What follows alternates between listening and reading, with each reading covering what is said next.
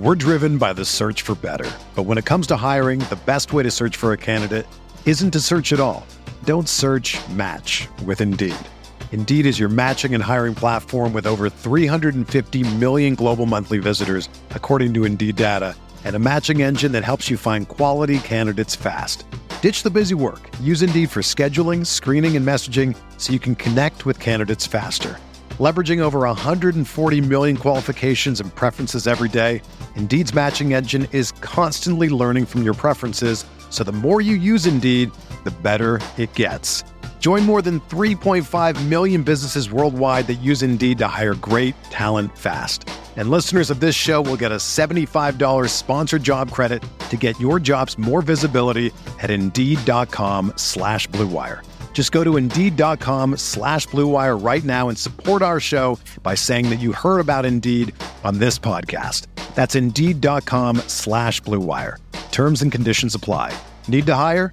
You need Indeed. For 18 years, I've truly been blessed to be a Pacer and a Hoosier.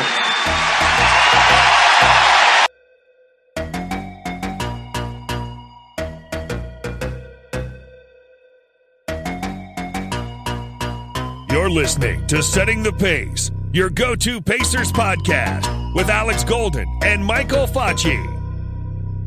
Caris LeVert, people don't realize how good he really is.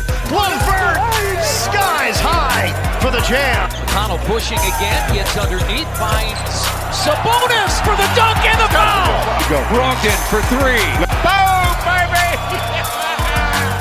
Duarte for three. Big time shot. Warren lets it fly. Yes! TJ Warren is not human. All right, everybody, ladies and gentlemen of Setting the Pace, we are back. I am joined today by a recently single out of a relationship with Moses Moody, Alex Golden. Alex, how are you doing today? Man, I, I hate to say it, but I moved on quick. It was more of a, uh, a fling thing there with Moses Moody, but I've moved on. He's in California. I'm in Indiana. Can't can't think the long distance relationship up anymore. So I am uh, I'm full fledged in on Chris Duarte. Uh, he is a guy that I just can't imagine my life without. Fudge. hey, I don't blame you there. Chris Duarte looked real good in game one. I know it was, yeah, he didn't drop 20 to 30 points, but he looked efficient, looked confident. This is a guy who I feel like can create his own shot and is not afraid to take the big shot. No, I mean, we saw a couple different things from him in that first game of Summer League. And I know that the game two is going on right now as we're talking, but that first game, man, he, he had a nice steal. He had a nice pull up three, little step back. I mean, this guy is showing us some things. And I get that it's Summer League. I'm not overreacting. I just think, can this guy play basketball? I, we, we see highlights, we see games and footage from Oregon and how he played there, and he looked really good the Pacers were really high on him for a reason. I think that he's going to be a part of this rotation going forward. I am really enamored by his game, Fletch. I really am, and you can't sleep on that two-handed block that he had. Oh I mean, yeah, just really flashing on both sides of the ball. I mean, just really, uh, it was very encouraging. Isaiah Jackson, limited minutes, still had two blocks. So, and that was also barely having any practice time at all. So, I feel like I'm giving him the benefit of the doubt that his minutes will continue to grow during summer league, and I think we'll cons- we'll see more and more production out of Isaiah. Oh yeah, there was already an alley oop pass from Duarte to Isaiah Jackson in the first quarter, I believe, of the summer league game. So pretty pretty cool to see that. I mean, Isaiah Jackson can he's a pogo stick man. He can jump out of the gym, and uh, you know I was uh, I'm just a big fan of him. I'm glad that we got him, and we'll see what he does. I'm, I'm assuming he's going to play most of his time in the G League, but that's neither here or there. I'm excited to see him grow as a prospect. But Facci, today on our podcast, we had a lengthy conversation with Indy Star beat writer J Michael discussing everything that's happened pretty much going back a little bit to last season, but but mostly since the offseason started, we pretty much hit on everything besides, you know, the Carlisle hire, which I think we've talked about that enough, but talked about his assistants, talked about all the rumors that have been going around. I thought this was a really great conversation. A lot of great stuff. Hadn't spoke with Jay in a while, so we had to cover, you know, all the off-season activities and just uh, little bits and pieces of what he's been hearing lately of what the team might do. Still a lot of unanswered questions, but you could tell the Pacers might be up to something with a few of the moves that they've made that uh, Jay discusses with us. Yeah, he he dropped some really interesting nuggets in this one, like he always does. So I hope you guys, you know, stay tuned for that. But uh, whether you like him or not, everything that he's been reporting, I'm, I'm not just saying this to kiss his butt. I really believe it. I mean, he has absolutely been killing it with his coverage of this team. I mean, everything that he's reporting has come to has come to light, and I, I, I you know, when a guy is consistently doing it and is accurate, you got to give credit where credit's due. Absolutely. I had to tip my hat on a few of uh, the calls that he made weeks in advance of the draft or free agency because they were accurate. Yeah, absolutely. So let's take a quick break. And after this break, we're going to bring on the one and only J Michael to talk all things Pacers offseason. We'll be right back after this. We're driven by the search for better. But when it comes to hiring, the best way to search for a candidate isn't to search at all. Don't search match with Indeed. Indeed is your matching and hiring platform with over 350 million global monthly visitors, according to Indeed data, and a matching engine that helps you find quality candidates fast. Ditch the busy work. Use Indeed for scheduling, screening, and messaging so you can connect with candidates faster. Leveraging over 140 million qualifications and preferences every day, Indeed's matching engine is constantly learning from your preferences, so the more you use Indeed, the better it gets. Join more than 3.5 million businesses worldwide that use Indeed to hire great talent fast. And listeners of this show will get a $75 sponsored job credit to get your jobs more visibility at Indeed.com slash BlueWire. Just go to Indeed.com slash BlueWire right now and support our show by saying that you heard about Indeed on this podcast. That's Indeed.com slash BlueWire. Terms and conditions apply. Need to hire? You need Indeed. Another day is here, and you're ready for it. What to wear? Check. Breakfast, lunch, and dinner? Check. Planning for what's next and how to save for it? That's where Bank of America can help. For your financial to-dos, Bank of America has experts ready to help get you closer to your goals. Get started at one of our local financial centers or 24-7 in our mobile banking app. Find a location near you at bankofamerica.com slash talk to us. What would you like the power to do? Mobile banking requires downloading the app and is only available for select devices. Message and data rates may apply. Bank of America and a member FDIC. What's going on, everybody? We are joined right now by Indy Star beat writer for the Indiana Pacers, J Michael. Jay, thanks for coming on the show. Good, man. Long time no talk. Uh, guess some things have changed. So uh, there's some stuff to talk about, right? Absolutely. Facci, go ahead with the first question. Uh, that we do. I mean, Jay, free agency, I don't want to say it wrapped up for the Pacers, but it got off to a quick start that then kind of, you know, tailored off. Haven't seen much movement, but the first move the Pacers made, immediately re signing TJ McConnell. I mean, did you think, was there any ever any real doubt that McConnell was going to come back to the Pacers? Nah, there was, there was no doubt since February. I mean, every piece of reporting that I'd done leading up to that moment was, you know, McConnell's coming back. McConnell's prioritized over McDermott, and that was clear. I I, I knew that, like I said, even way before All Star break. Um, uh, just because of conversations I've had with people um, leading up, and, and they knew they couldn't keep Doug. They knew they wouldn't be able to afford him. Obviously, they did a sign and trade, obviously, to get him to where he wanted to go and keep his uh, bird rights intact, uh, I guess. And, um, you know, and, and, that was the plan all along. It was just a question of where McDermott was going to end up. But uh, McConnell was McConnell was a lock because he's Indiana in terms of the kind of style and the kind of hustle they want to see with their guys in the second unit. And his contract, you know, it's a career high, you know, it's, it's the biggest contract of his career, but – it's also a kind of contract that based on the cap number that the Pacers were dealing with, it was kind of contract that they also could could come to terms with him on pretty quickly. So this was not a bunch of hand wringing and what should we do, what shouldn't we do. This was this was set in stone uh, for months, and I think you saw that with the way it went down in free agency.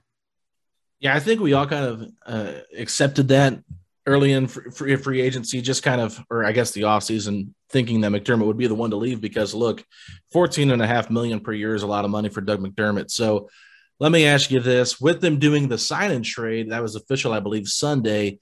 Can you kind of walk us through why you know the Spurs would agree to a sign and trade with the Pacers for Doug McDermott, and what kind of trade exception that creates for the Pacers to use for the next, you know, I think it's less than an actual year, but close to a year now.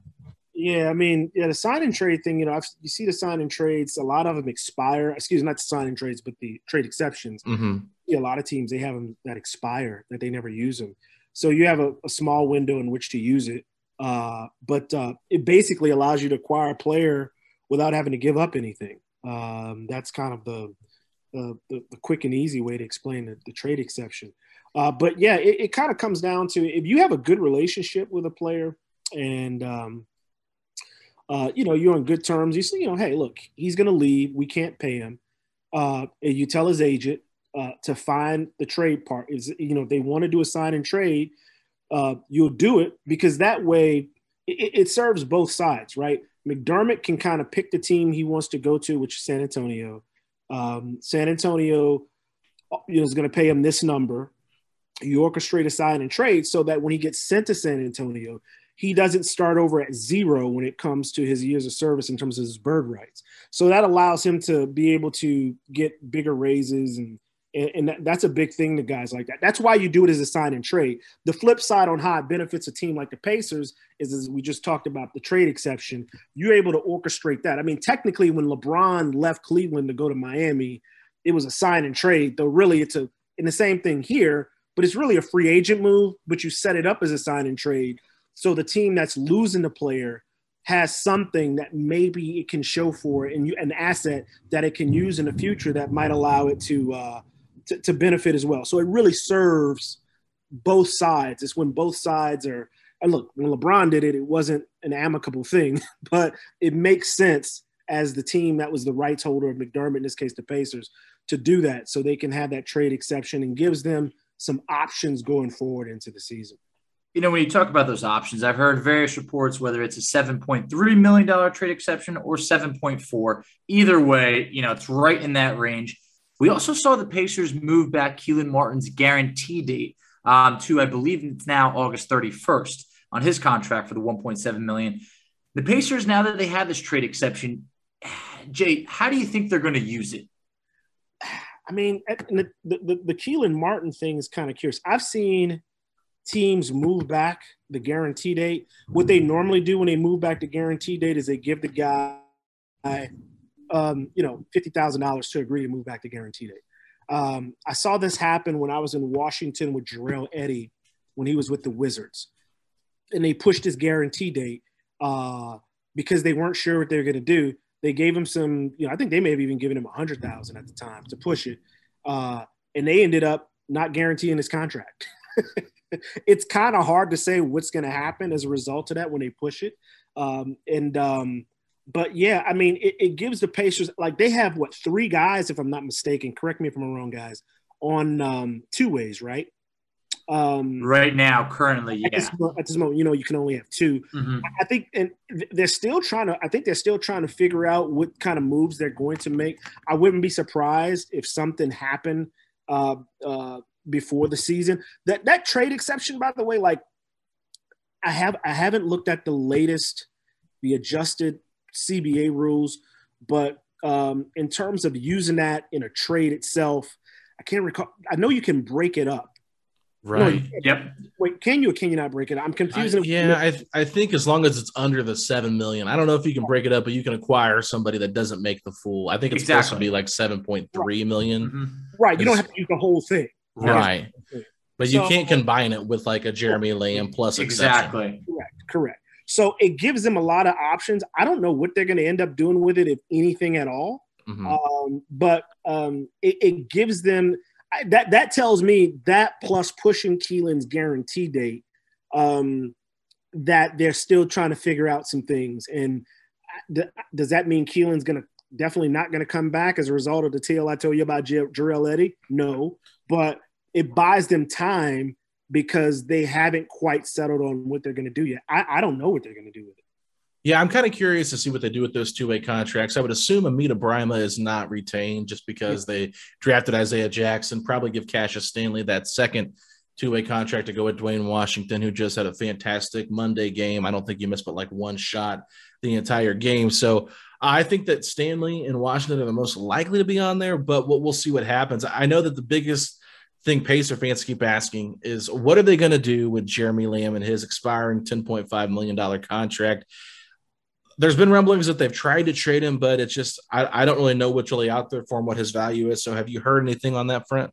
I haven't heard anything on that front. That's been kind of a, a not so big secret for for months now that they've been kind of you know they've been looking at ways to part with him because even if you know a you got the health issues um, that he came off of with that that broken leg and you saw them him having issues last season as well, uh, and then b even if he's healthy, where does he fit? Uh, especially when you have a guy like Duarte, who I think you really want to give more time to than really relying on Jeremy Lamb, who's expiring, who's not going to be around for the long haul. Um, and so, yeah, uh, look, his contract isn't a bad contract. It's only ten and a half million dollars. So um, I, I, expect maybe once the season starts, uh, there's going to probably be a team. And this is provided Jeremy Lamb himself is healthy.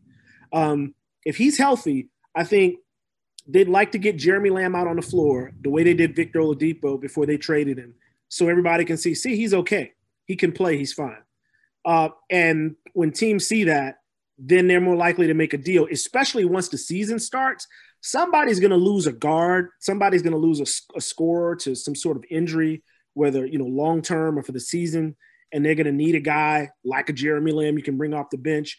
And then the interest, I think, in him grows. But I don't think the Pacers, you know, I, I don't think there's a clamoring like, hey, we want Jeremy Lamb from 29 other teams in the league. And I don't think that right now the Pacers, for instance, would want to say buy him out just to make him go away and clear a roster spot.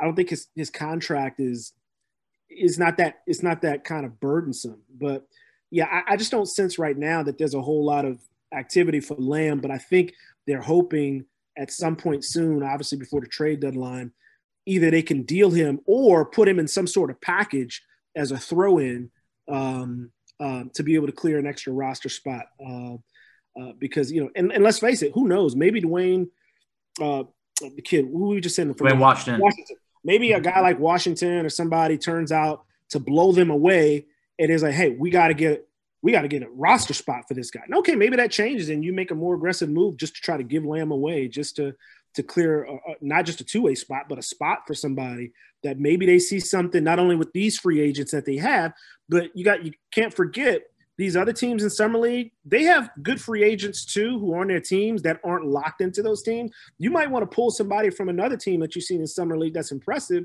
who who who isn't on a guaranteed deal with someone. So there's always a possibility that you can make a more aggressive move uh, to that end too. So that's why I'm saying they're keeping their options kind of open, and I think Lamb Lamb's going to be gone. It's just a question of how quick it's going to happen, in the method in which it's going to happen. I, I just can't see him ending the season still on a roster with the Pacers. I can't see that. Now the, the Lamb trade market does seem rather dry at this moment, but uh, you know, just like you mentioned, I can't see him finishing the season. But similar to the point you made on Oladipo, at least starting last year with the Pacers being healthy, I think it really did help his trade value. But one free agent signing that kind of came a little bit of a surprise. We did a live reaction here when free agency just started. When Torrey Craig got signed, maybe 15 minutes into free agency, Jay, had you heard any rumblings about Torrey Craig and the Pacers, and what do you think his role will be with this team this season? No, I, I actually didn't hear a lot of rumbling about that, uh, but it was clear. You know, obviously, the only other kind of move they could have made is is uh, something with someone like a Torrey Craig, given the salary cap constraints and kind of what their what their need was. You know, um, so much talk. You know, last year, and I, you know, I reported uh, a lot about this. About they felt like they didn't have the locker room culture, the toughness, the um, that kind of uh, defensive guy that they can rely on. And you know, Craig has kind of shown some ability to do some of that um, uh, last you know last few seasons actually. So no, he came out of left field. That that doesn't mean that you know I'm sure they already had their hooks into him early in the process. I, I doubt I doubt if anybody came to terms within 15 minutes of free agency opening, that tells you that they already had something lined up. because of course, the, yeah. Pacers, the Pacers had to lock in their biggest contract in free agency, which most teams do. That's the first signing. But then that was McConnell, and then you slot in uh, Torrey Craig. So it, it makes sense um, of why they would sign him. Uh, there's a, you know, you can kind of wonder like, how do they, what lineups are you going to use? How does this fit? Uh, if you take Rick Carlisle at his word that, you know, he's going to use, you, you hear coaches promise to use all everybody we have, and then when the season comes, they basically do the opposite. Uh, Carlisle uh, seems to insist that he's really thinking about the long term going into the postseason and saving guys on their minutes. Uh, so you have to figure a guy like Craig uh, factors in at some point exactly how they use him. I, I mean, I got to see them play a few games together first. I, I just don't have a clue on how all the pieces fit, or if getting Torrey Craig is kind of a move that's going to ultimately produce another move, as I said before we get into the regular season. I just feel like, and I've been kind of told, don't rule out another move happening before the regular season starts. It's just not clear to me. Is that just a minor move or is that a big move? And so I think that's going to determine how a guy like Torrey Craig fits in. How does a guy like Cassius Stanley fits in? If he's going to get any playing time as a two-way player, how does Kelan Martin fit in? Is he going to stick around after his guarantee date? Because you just don't know. Yeah, I think there's a lot of interesting things here with this Pacers roster, and I know you've kind of addressed some of it. You said don't expect Turner or Brogdon to be traded, but it still could happen. Brogdon, the more likely of the two to be traded. Um, I want to circle back to that in a little bit, but first, I am kind of wondering if you have any updates on Goga Bitadze and maybe why he's not with the team other than what they've reported as personal reasons. Yeah, I, I don't, you know, I haven't been around the team for the last, you know, I, I, I begged out of going to Vegas after the Delta variant uh, kind of mm-hmm. stuff happening and I see all this craziness taking place on planes and people trying to open doors. So I didn't feel real comfortable about, about traveling uh, because you guys might see me in the news for beating someone to death on a plane if that happens. Um, so no, actually, I haven't heard any anything, any details beyond. Um, you know, at first, remember, I think they said it was his back, right? Uh, mm-hmm. And it's uh, it's always something. You know, the funny thing, I tell you what I do know about Goga like his first year was a, a complete waste of a year. Um, you know, he wasn't in shape. He didn't know he. I was told he didn't realize what it took to be an NBA player, and his conditioning just wasn't up to par. And he underestimated weight training, and he really got in the gym. He got physically stronger. Last season, you saw he was in better shape. He showed flashes of being a little bit closer to what you needed him to be, but he still has a ways to go. Um, but it always seems like it's something. If it's not that first year where he, you know, I guess he was 19 years old, so you figure a guy 19 may not know what it takes to play in the NBA, and he had to learn that the hard way. Um, the second thing is last year, you know, every time it seemed like, or even going into the bubble that first season, he always had a leg injury. He kept missing, and there was just no continuity with him. And then you saw things like that happen last year too, but he was a little bit better uh, and more consistent last year. So, whatever the case with him going into year three, I would love to see him just to be able to have a normal, complete season with no interruptions, so you can finally get a get a figure out exactly who he is and what he's going to be. Because even if you wanted to say put him in a deal and rework the roster, exactly what are you going to get from from him at this point? And I don't think you're going to get a, get a lot because nobody exactly knows. So uh, I, I, expect him. I, I, don't know beyond what most of us already know uh, in terms of what's going on with him. Um, but um, you know, they, they need him to get they need him to get a, a, complete season and to be to be in shape and be healthy. And you know, obviously, it's kind of disappointing that he's not in this summer league because I thought I was looking forward to seeing him because he's a guy that that really needs that work. I think that Goga, above every other player, would have benefited the most from being in the summer league after not being able to participate the last two years.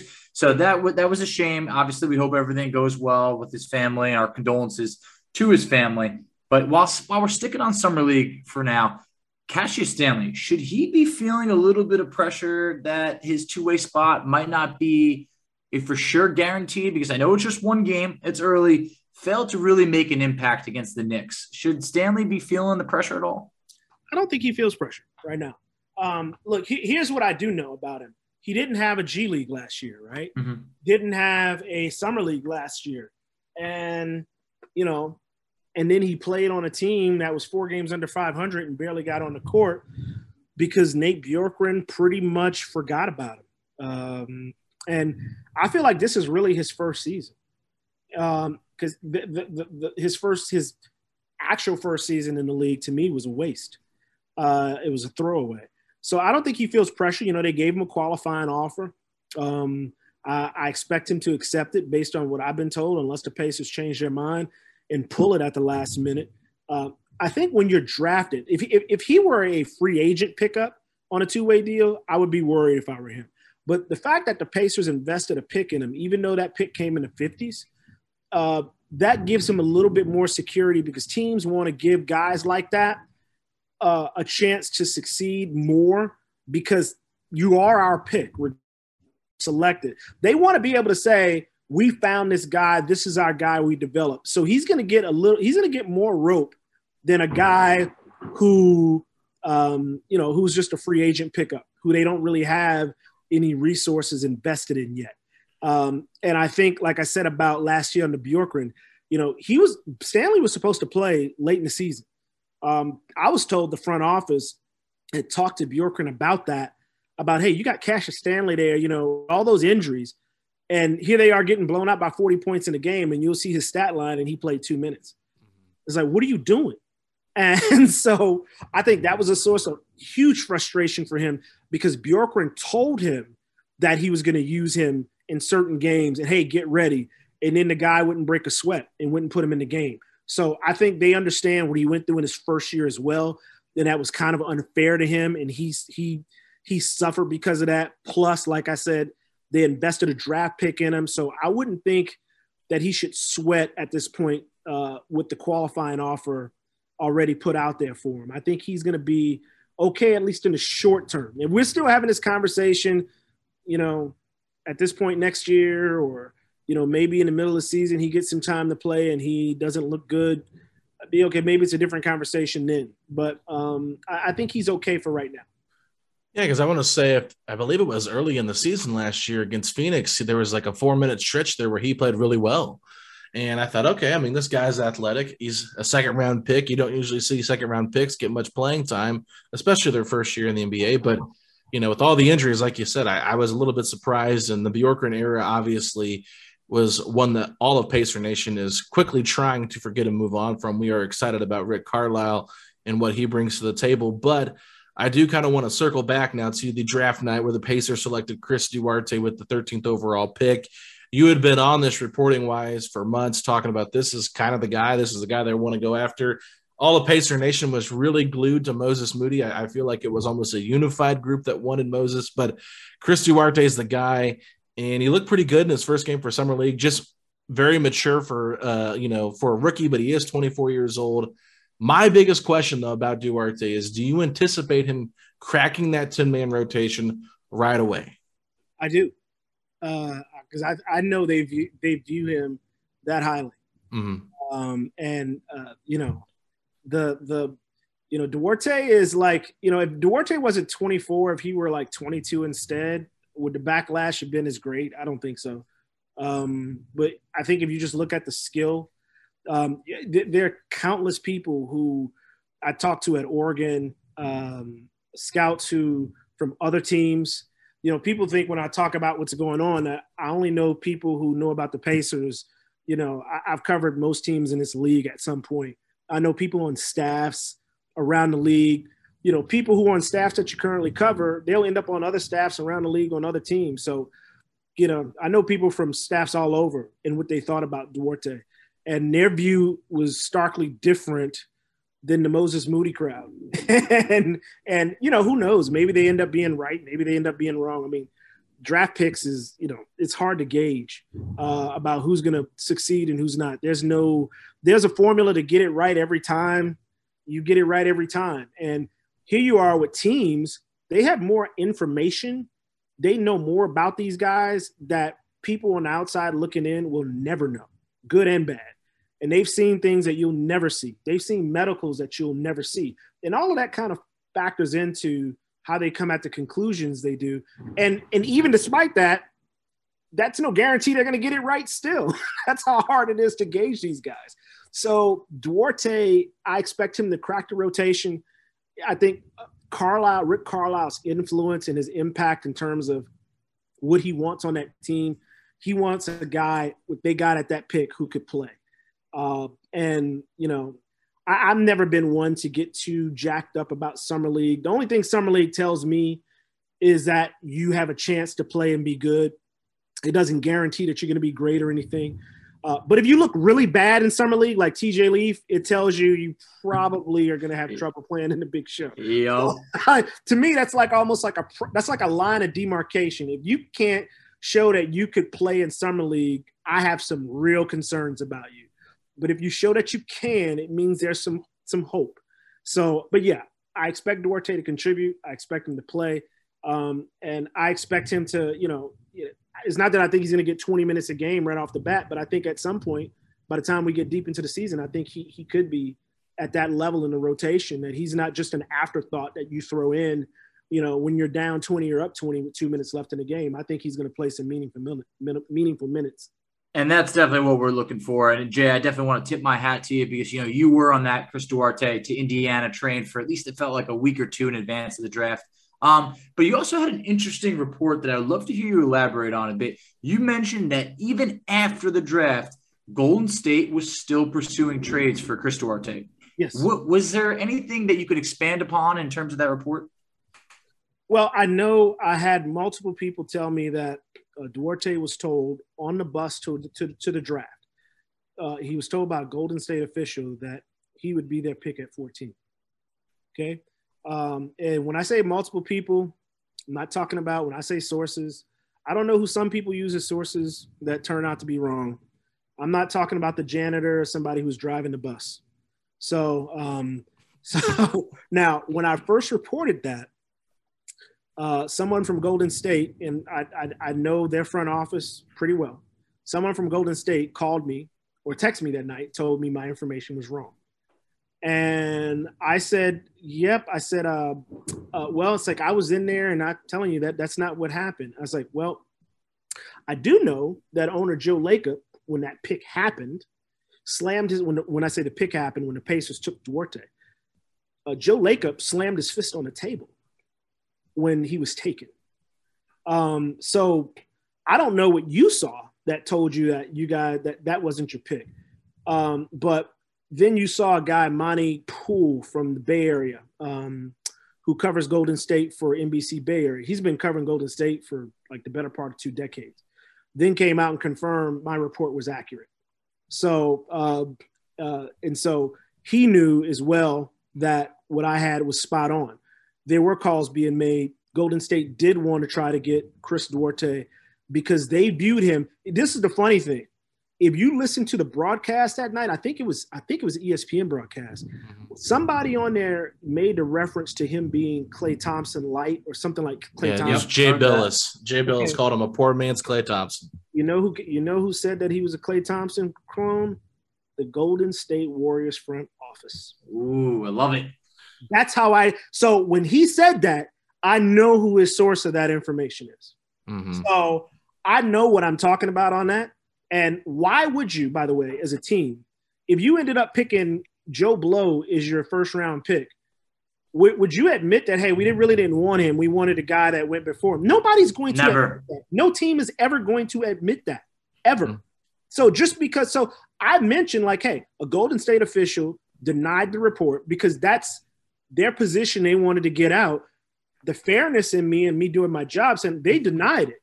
But I have from a couple people, multiple people, and I don't mean Pacers people per se, uh, who told me about what was said on the bus to Chris Duarte. Um, and he totally expected uh, that, that Golden State expected him to fall. Now, why didn't Golden State trade up to get ahead of the Pacers to be able to get him? I, am not sure if they tried or if they just thought that he was going to drop to them and that the Pacers are going to take someone else. Um, but um, yeah, I, I, I stand on that 100%. And like I said, the Golden State guy who's been covering that team for the better part of 20 years, uh, who was there on draft night, uh, said what I what I reported was true. So um, even if he didn't do that, what I reported was true, but I mean, you know, I guess you can draw your own conclusion if you don't want to believe it. I don't know. Some people say, I don't believe that. I don't believe that. Well, I don't believe it. I don't care. I know it's accurate. And the funny thing is, they know it's accurate, and that's all that really matters.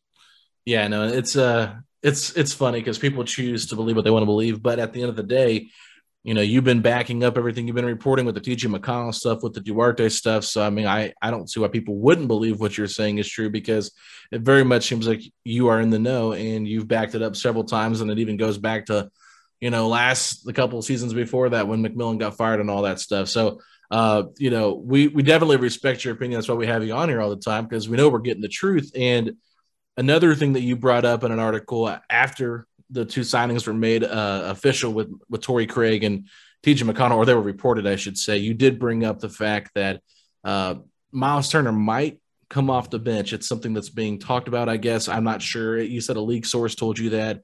Yes. Um, would you anticipate Myles coming off the bench, number one? And how do you think he would go about accepting it? And how do the Pacers look with that starting five if he's not in the starting five? Well, number one, I'll start with the easy one first. Would he be okay with it? Absolutely not. I don't anticipate that at all. Like, right. that, that would take a whole lot of talking to in order to make that. Like, I just don't um, exactly. And what would the lineup look like if you didn't do that? I, I don't know. Yeah. Uh, does that mean they're going to make a move before the season starts, which is going to make it a non-issue, possibly? Um, and that's why I, I think that option's on the table. Could it be a, a permanent not start Myles Turner, or could it be a case where, you know, there's going to be some times when Carlisle starts him and other times that he doesn't? That that that I think a lot of stuff is on the table. Just like, you know, I think just about every player, every significant player on that team has been discussed in some sort of deal mm. leading up to free agency. Not meaning the Pacers are trying to push them out the door, but that they were willing to listen and talk about, you know, these are the possibilities or, you know, you know, what could you get for this or that? I mean, because they were that open, I think, to reshaping how the team was going to look. Um, and so there's a, there's a lot of there are a lot of possibilities out there. Um, like I, I mean, I hadn't I never talked about some of the some of them were just kind of far fetched and far off, and there was no way it was going to happen. But yeah, I, I expect I expect it's possible that Turner comes off the bench. Maybe he doesn't start if he's still with the team.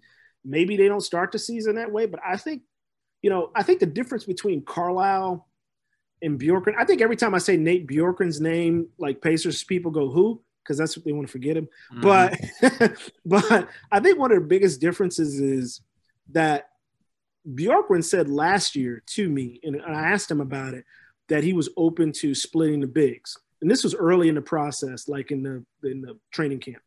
And then I asked Myles Turner about what would he think if he was the odd man out if that happened.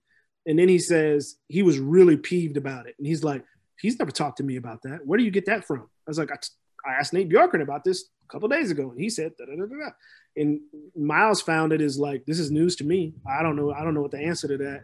That's how I know he wouldn't take it kindly because he he was almost angry at the question that I asked him about coming off the bench. Um, I think the difference is if Carlisle was open to doing that, he would have had that conversation with his players already. Whereas I don't think Bjorkgren had the confidence or the authority to feel like he could do that. Um, so no, I don't think Myles would be crazy about it. I, I, think he might say, "Why don't you just trade me then?" If that happened, I think that's possible. Um, but I think the Pacers are open to making sorts of adjustments uh, they've done a lot of talk about adjusting and changing, but when they got Bjorkgren last year, we expected all this adjusting and changing about how you do things, and he adjusted and changed and changed in ways that mostly weren't good. so I think they got to now they preached it a lot. And, and this year they're going to have to practice some of that stuff they've said because for the last season and a half, two seasons, they've come up short in terms of their promise in doing so.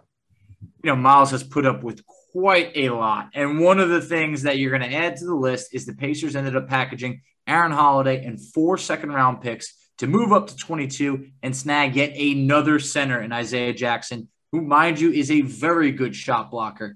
Do you envision any role at all for Isaiah this year with the Pacers? Not if Myles Turner stays. I agree.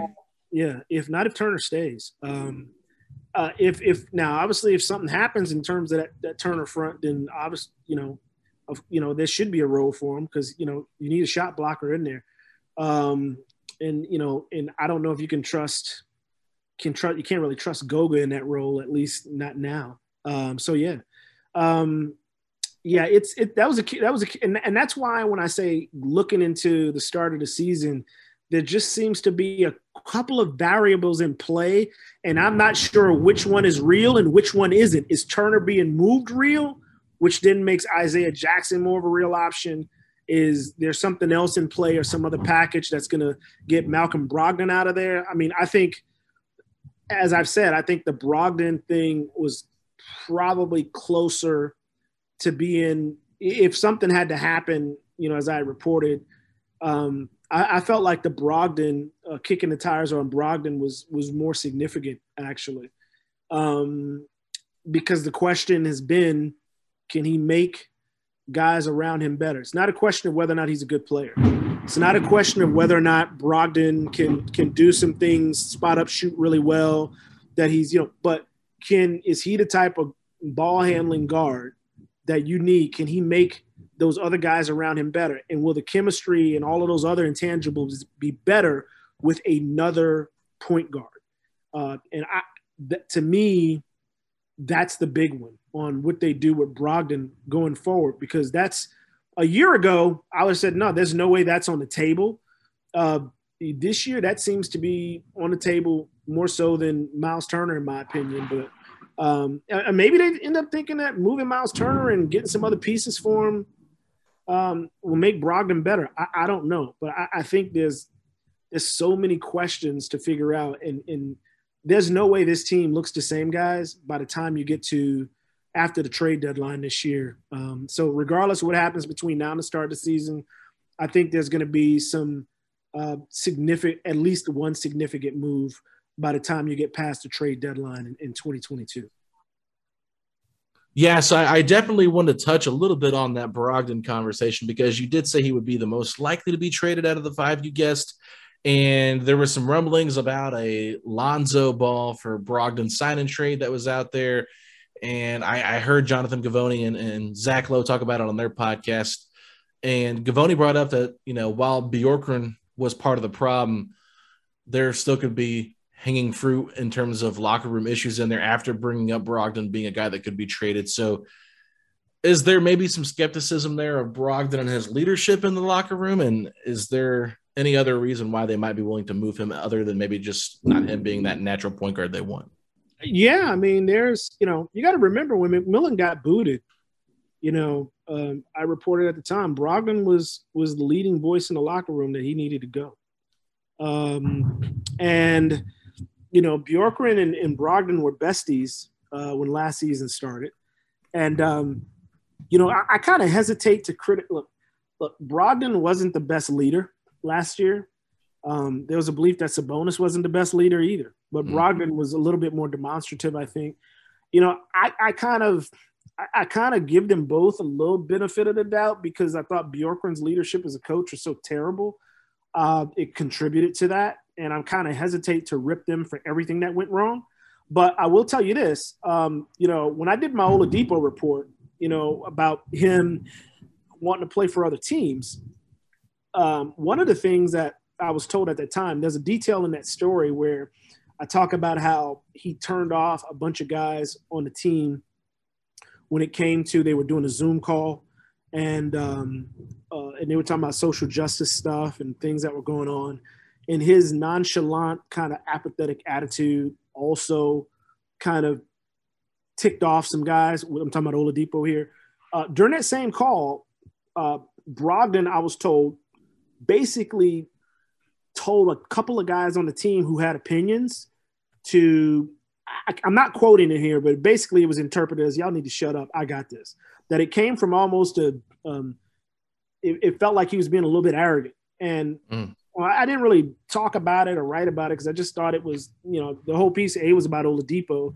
And I, I thought maybe, yeah, maybe that's a little bit, I didn't have it on authority from anyone else that that they felt salty about it. But then later on, I heard like, yeah, some there was a particular player on the team that was salty about the way Brogdon talked to him. So is that indicative of him in general as a leader? I, I don't know. I think there may be something to that. And um, you know, and, and I, I do get the sense that they've soured on him because if you just listen to the the postseason conference that Kevin Pritchard gave after they were eliminated, when he said that he told everybody in exits he was looking for a leader in the locker room. Wait, hold up a minute. You're looking for a leader in the locker room? I thought Malcolm Brogdon was your leader.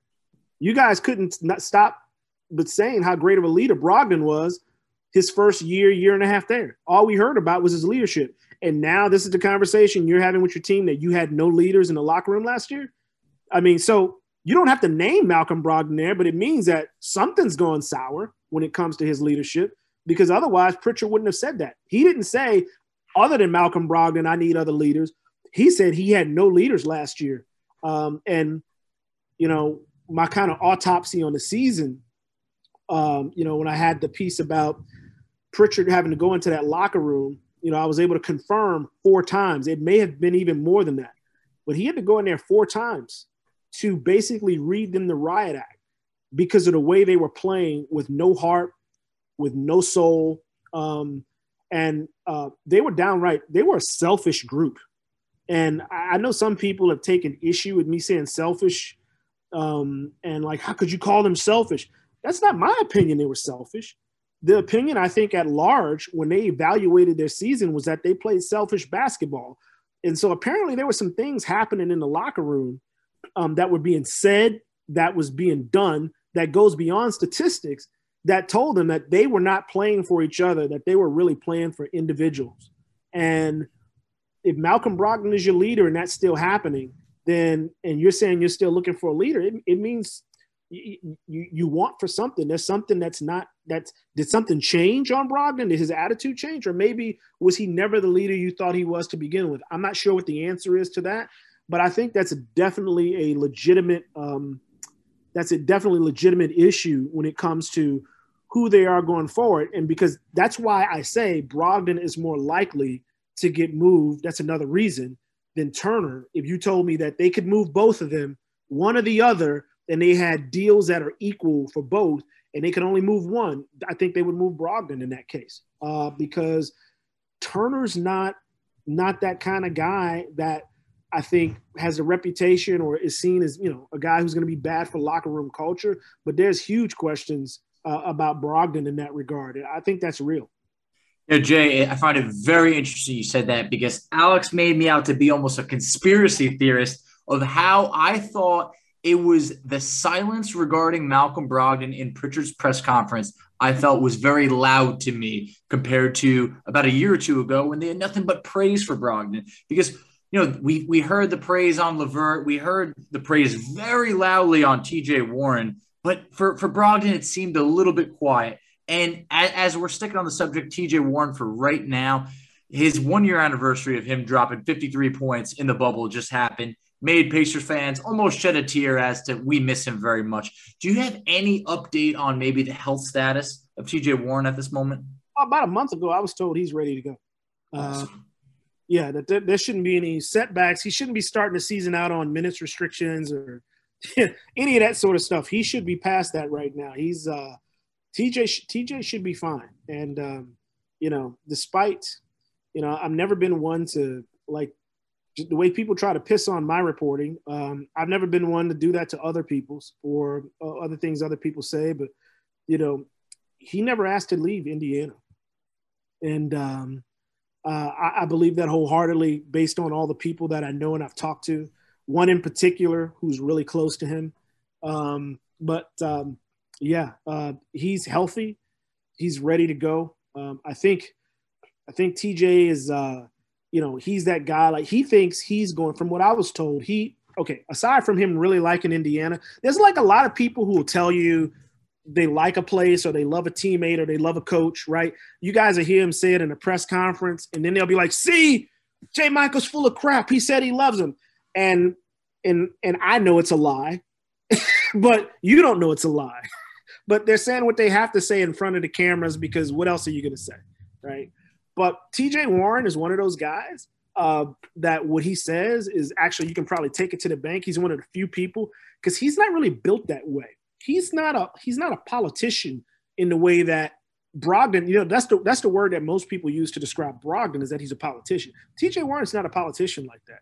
What he says is what he actually feels. He thinks, aside from loving Indiana, uh, he thinks and believes the Pacers are willing to pay him when his contract comes up, and and so that's part of the draw too of why he wants to to stay in Indiana. He's found what he considers a home, and he's not trying to pull a a Dennis Schroeder. You get you throw the money on the table and you make the offer to him. He's going to take it and stay. He's not going to wait.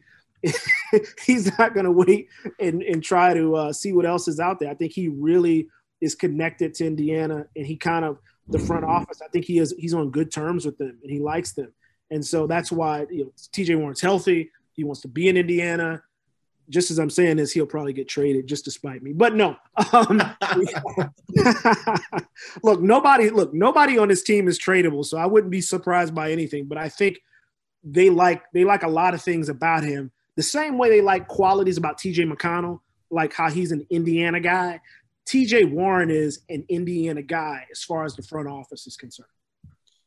Yeah, and I, and I think a lot of people believe that the core three going forward is LeVert, Warren and Sabonis, and I and I'm curious your thoughts on on Sabonis and well, there was you know some stuff that you reported last year, kind of talking about him being viewed as selfish and kind of looking to get his and and not really figure things out. So I'm just I'm just curious, real quick, can you talk about Sabonis and how you think playing for Carlisle will be different for him in terms of you know what how they'll use him, and then maybe how he is perceived as is maybe not an all star because he might not get as many touches or as much minutes going forward. Yeah, I don't think Carlisle is going to have the ball stuck in his hands as much uh, as Bjorkgren had it stuck in his hands. And yeah, when I said stuff about Sabonis being selfish, I, I had I had one person in particular who I trust um, on the team tell me that they thought he was going overboard. They thought part of the reason though also was because, as I said about Bjorkgren, he was such a he was such a a headstrong coach that he kind of allowed him to be that. Like there were players, there were multiple players in there. Um, and, and by the way, if you guys don't believe me, and I'm not talking about you guys, but people who listen, all you got to do is go back and look at the games. If you take your eyes off the stat box and say, also bonuses doing X, Y, and Z, watch what happens when those players go to the bench during timeouts. What what is it an animated conversation or guys kind of bickering and arguing with each other? You can see it. Like you can physically see it. If you don't want to see it, you won't see it, but it's mm-hmm. there. Um, and so I saw a couple of exchanges with people. And so I followed up to try to figure out like, is this like just, you know, just kind of in the heat of battle? This is happening way more than I've ever been accustomed to seeing. And they felt like Sabonis was hogging the ball too much. And now Sabonis is saying, look, we can't get anything done. Nobody's doing anything. The coach is too stubborn and too stubborn to change anything and make it work. So I'm going to take over and I'm going to do it. Like, and so I think there was some attitude like that in it. And I could kind of understand it from his perspective. When I say he was a little bit selfish, yeah, I don't mean in, I mean in the sense that with him, I just don't think the coach Bjorkgren, I just don't think that to me, that was one of his greatest failings. And he had plenty of them, but he would not tell Sabonis to cool it and it becomes a chicken and egg argument. Is Sabonis hogging the ball too much and doing X, Y, and Z uh, first, or is it his his him doing that a reaction to a coach who's not doing his job? And sometimes as a coach, you have to tell veterans like Brogdon and Sabonis to to to to to, to take a step down, stand aside. I got this. And that was Bjorkgren's biggest fail. And I reported that back before the All Star break when things were really starting to go off the rails he was afraid to go to those guys and put them in check. And as a result, they kind of took over more and tried to seize, you know, try to control what was happening more. And there was a feeling that they were doing what was in their best interest more so than the team's best interest. And I'm sure they would tell you they were doing what they had to do because they felt like they're the best players and the coach was incompetent. And so I, I put, I still put like 75% of that blame on Nate Bjorkgren. I think if you had a better coach there, none of this stuff happens. But you got to go beyond the stats and the numbers to kind of see what I'm talking about when I talk about the team being selfish and the issues they had with Sabonis. Look, he was doing his thing. There were times where he was the only hope that they had. Uh, but Bjorkgren had no imagination. His defensive schemes were terrible. Uh, Sabonis was actually was pissed off that he kept getting put at the top of the zone and having to try to close out guys like Kevin Durant. like, I mean, should he be upset about that? Yes, because that's not possibly a smart thing to have him do. So, I, so yeah, so Sabonis, look, I think he stays. He does too many other things well. I just don't think he maybe is going to have as statistically as dominant of a season, but he's still important to what I think they hope to do under Carlisle. But yeah, I, I don't expect the ball to to be slowed down as much. Sabonis to me, and I made these observations. You can go on my Twitter feed last year. He was much better when he got the ball and he was when he brought it down and he faced up and made a quick decision with the ball and got off it. And I thought the offense was much better than when he was obviously posted up and kind of dribbling from a standstill. I do think that uh, you know dialing it back a little bit for Sabonis could translate to winning you know a few more games. And you know, as you mentioned, Caris LeVert was someone who went on JJ Redick's podcast, basically said his first game with the Pacers, Bjorkgren just threw him in there, played him way more minutes than he was prepared for, and you know I think that kind of led to a little bit of a rough start to the relationship as LeVert started to kind of do his own thing at times. Um, but when you mentioned the coaching staff, I think they put the bar as maybe as low as it could be in terms of holding players accountable. How do you feel about this coaching staff this time around? They retained Calbert Cheaney, Tyler Marsh, a few others, but also brought in Jannero Pargo, Zach Shu, Zach Shu, and a few others that I know I'm missing right now. But how do you feel about this coaching staff outside of Rick Carlisle? I mean, I mean, I think, I mean, a lot remains to be seen when it comes to that. I think Rick Carlisle, though, makes them all stronger Exactly. Just because I think people respect Carlisle that much. Look, it's crazy. Like when you deal with NBA teams, when you have a coach who's accomplished what Carlisle has, which is winning a championship, which nobody else on this roster um, has done. Um, you know, they have a certain. It kind of it kind of requires a certain level of respect that a guy like Bjorkgren could never get on his best day. Um, so I think if if Rick Carlisle hired me, they probably would respect like just because he's the guy that hired me. I mean, I think he has that type of, of influence and pull. Um, but um, yeah, he's you know, and the and the fact that you know he's got a four year guaranteed deal, he's involved in whatever kind of moves they make or don't make. He's got a bigger voice in this than what coaches have had previously. So you're not just talking to the coach; you're talking to the guy who can probably influence the guy to get your ass moved on out of here. So, so you're talking to more than a coach. So that, that's what I think this staff as a result. I, I think it's all because, you know, Carlisle kind of his influence is going to make it a better staff. I'm not, I'm not sure. I don't know about Pargo as an assistant coach and what his strengths and weaknesses are and that sort of thing. Um, Calbert Cheaney's a guy like, you know, early in the process when they fired Bjorkgren, I kind of reported, I said, Cheaney's going to stay.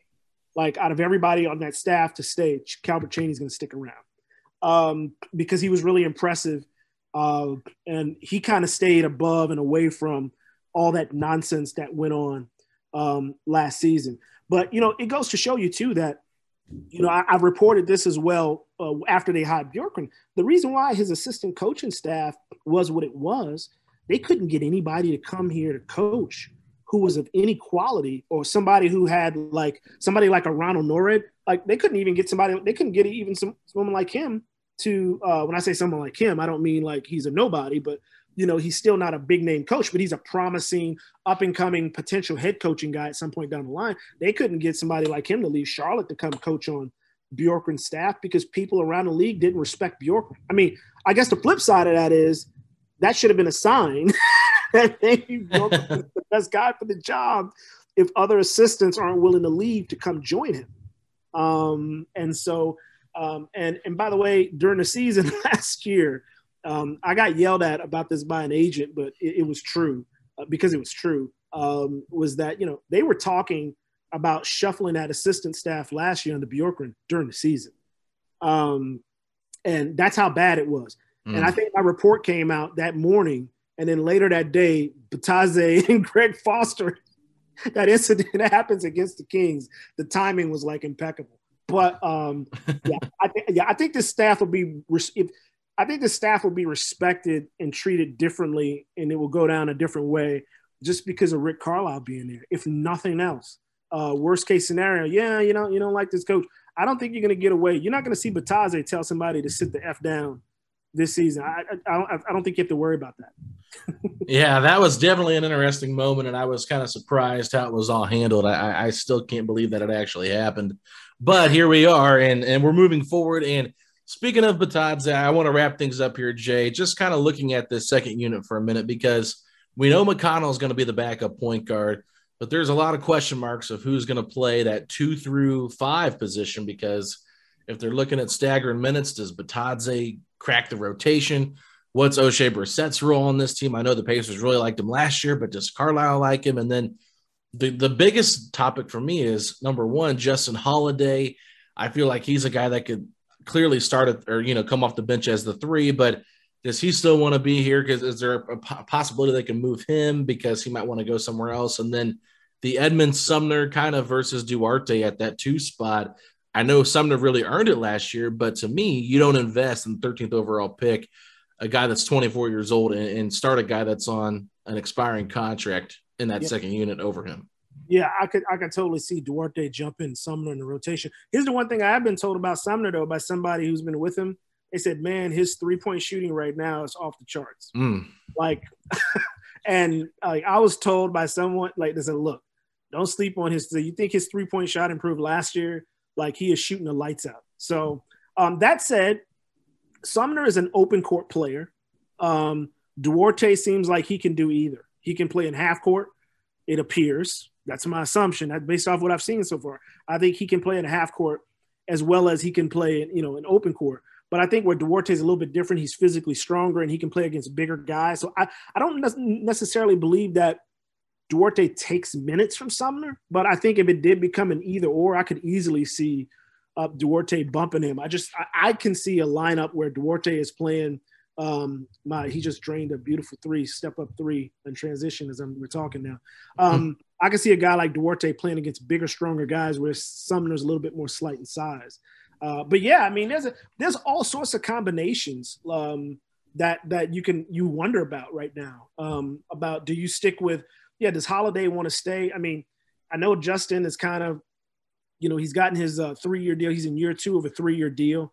Um, you know, he said all the right things, but you know, when his brother Aaron got moved. Did you sense anything in his IG post? Did I did. I did. Okay, yep. now go back to when I reported or when I said to a conversation with you, Alex, mm-hmm. about that. I'm not sure if he wants to be here, and then he says that he supposedly calls me out, which is bullshit because a month later on a conference call, he said that yeah, he wasn't sure if he was going to come back to Indiana kind of confirming what I had said all along. I wasn't sure if he was going to come back. Uh, right. I thought, he li- I thought he liked it, and ideally he wanted to come back, but it wasn't a slam dunk. And now you see what he he posts about Aaron when Aaron leaves. Okay, uh, does it really sound crazy that Justin Holiday could want to be somewhere else? No, he's got guaranteed money now. Yeah. So I mean, no, but uh, I, I, think he wants to. I think look, I think he wants to stay. He does want a place to call home. He does want a place where he can flourish.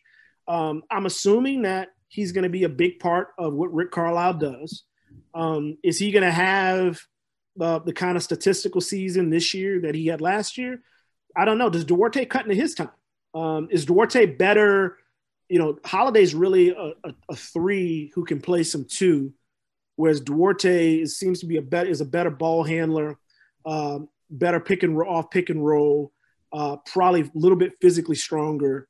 Um, so I don't know. What does that mean for Holiday? Does he become expendable? I could see all sorts of like different lineups, possibilities. Guys saying, "Screw it, I want out." Um, um, and you know, I think the Pacers have good pieces that, regardless, if they get to that point, um, they can get something for them uh, in return. So, um, I, you know, I, I can see just about anything going on. Two through five, I'm not. I'm not. I'm not sure what any of these lineups going to look like. I mean, does Isaiah Jackson crack any of them? I don't. Like I said, if Turner's still there, I don't see that. But if Turner gets moved, then that changes what I think the second second units are going to look like. But uh, I, I wanted the same thing by the way on Oshae Brissett. Like, is Carlisle like him enough to use him the way he was used last year? Because he showed some good things last year, but I mean, I don't know. I don't know what Carlisle's thinking right now.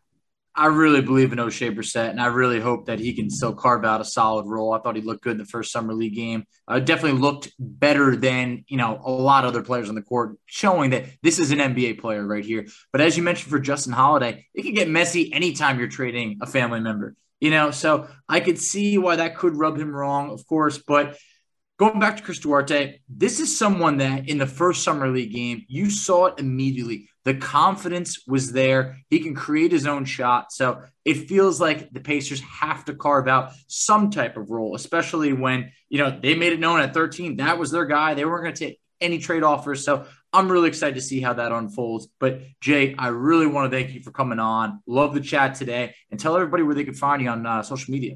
I'm at this is J Michael on Twitter. Easy enough, right?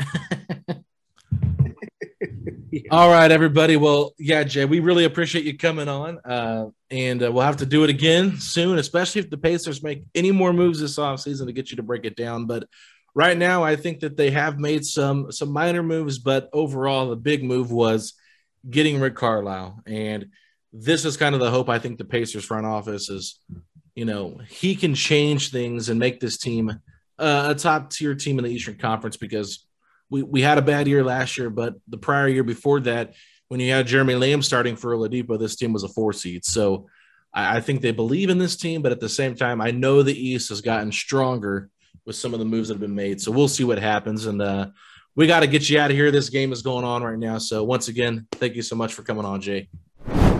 Fun conversation as always with J Michael. You can find him on Twitter at this is J Michael, and uh, just a lot of interesting stuff going on. You know, the Pacers having moved back Kelan Martin's um, guarantee date, as well as acquiring uh, the trade exception for the Doug McDermott sign sign trade. I think leaves them with um, kind of exhausting all options. Alex, I think uh, we're not done here making moves. Yeah, he, Jay hinted at that. He said, "Don't be surprised if the Pacers make another move before the season starts." I still would be a little bit shocked if it's not a Jeremy Lamb minor move. If it's a bigger move, I will be completely stunned. I can't see right now, but I think the most telling thing he said in that conversation was he does not expect this same roster to be intact after the trade deadline. So I'm keeping my eye on that. I know it's whiles away from that, about about six months away from that fight show. I mean, I'm not looking too far ahead, but I'm just curious to see what they could do. But overall, you know, I, I Jay dropped some really good nuggets, and yeah, I really enjoyed talking with them. Some great stuff there. Yeah, really did. But Alex, as we wrap up, tell the people on uh, where they can find us on social media. Yeah, you can find us on Twitter at Setting the Pace Three. You can find us over on Instagram at Pacers Talk. I'm at Alex Golden NBA. My co-host Michael J. Facci is at underscore FACCI. And if you want to follow us on Facebook, we have a Facebook page called Setting the Pace.